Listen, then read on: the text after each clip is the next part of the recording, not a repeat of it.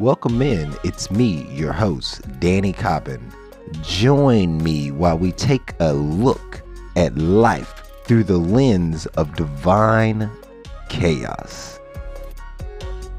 We are back for another week, and I appreciate you guys joining us for yet another podcast where we talk about life. And today, I recognized I was a Karen. Um, no, not a. I'm not a woman. Um, but what I am is I'm always inputting my thoughts and opinions um, about what I think other people should or should not do. Now, I always preface it with you don't have to listen to me. You don't have to do what I'm saying. You don't have to uh, pay attention to any of that stuff. But I like to tell people, yo, you know, this is what I've learned about life. And what I've noticed is when people really care about a subject or a topic, they can jive, they can just jump in and dive in deep. Like they could just tell you all about it. Like my partner's into rocks and we're going rock hounding this weekend. And I'm super excited from the standpoint of I've never been rock hounding and I didn't know that that was a thing.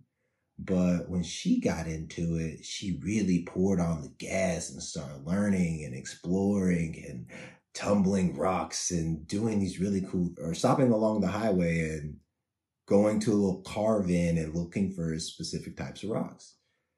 It was a neat adventure, not something that I would have ever done alone. But how often is it that when we stop and slow down, that new adventure with a friend or significant other or that work trip or whatever that is that gets us out of our daily routine somehow shows us that it's okay to make that leap or that jump to doing something, trying something new.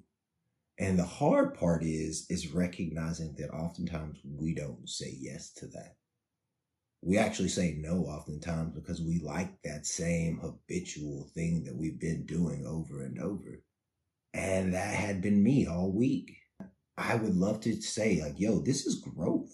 And I know it oftentimes doesn't feel like we're growing when we see the same situation over and over and over again.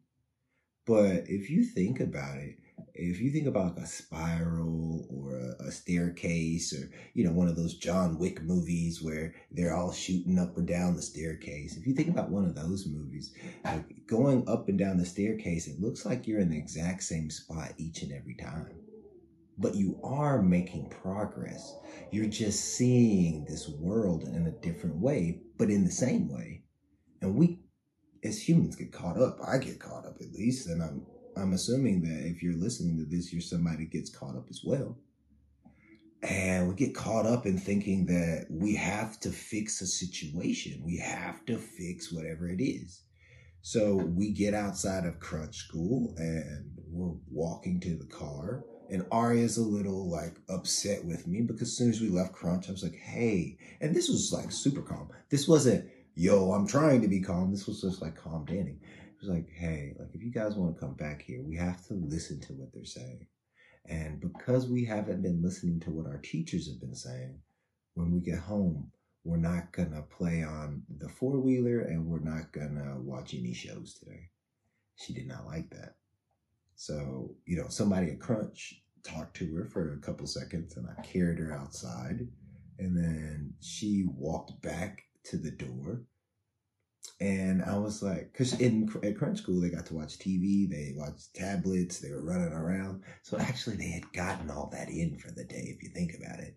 So, like, in, in my mind, I wasn't thinking this at the time, but in my mind now, I was looking at it like, yo, you know, like, we're good. And she runs back to the door. Now I'm upset as a parent though. Like this is like for real, for real. It's like, yo, like you cannot run away from me. Like in a parking lot, nevertheless. Like, yes, it's on me to like have my eyes focused on you at all time. And recognizing that just because I think as a human being, you understand freedom and what that means, that does not uh, mean you understand that or have the same fears and worries because you're willing to run out in the middle of the street. She didn't, so it's like not a big deal. But I'm like, Aria, yo, you cannot do that. Like that is not okay. And now We have to figure out discipline in our house. We have to figure out what are the rules, what aren't the rules, how are we going to achieve this? How are we going to get these children not only to listen to us, but other individuals and not break their spirit to want to buck the system and ask those questions? Because I think it's important to ask those questions and to do what you want to do. That is the type of child that I am raising. So in a way, it's like you're getting mad. I'm getting mad at my own self for doing whatever it is that I feel is best in the moment. And that never serves me as a parent. The only thing that seems to work is when I'm doing what's here now. We got home and, you know, talking to mom, like, you know, you know, we got to do something. We got to get this right because we can't just let these kids be running wild. Like this is not what we stand for. And the answer is not punishing them with the spankings and stuff like that. So, oddly enough, the day before we went to crunch school, I sat them down and said, Daddy, sorry for, Daddy is sorry for yelling at you. No one should yell at you. That is not okay. And my daughter's like, yeah, it's not okay. Uh-uh, it's not okay. And then she's like, and, and hitting us? Yeah, and hitting you too. I'm like, nobody hit you. Daddy should not do that. And no one else should do that. No one should put their hands on you. Because in my mind, if I put my hands on you, you think it's okay for your husband to put his hands on you. Or, and that's, that's hit neither here nor there from the standpoint of in the future, that might be a situation, but that's not something for me to worry about right now. And what I'm thinking about when I'm doing this is we should have handled this two years ago, but we thought it, that was something that was going to blow over. Like, oh, that's just a phase. But now we're seeing how that materializes into the real world. But now helping him to see that there is a little bit of him in each and every one of us just like there is me in each and every one of us. And when I look at him, I see a piece of me. And I don't mean just because it's my DNA. I mean because I've started to see that we are all actually one. Like we all are the same as the wind that's blowing by right? We're the same as the tree that is growing, the flower that is blooming, the sun, the sun going up and like all of this is in a way a part of us and we will return to it.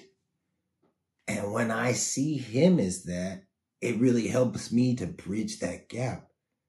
And now it's coming to me to see, oh, I'm wanting him to see that beauty in others as he sees in himself.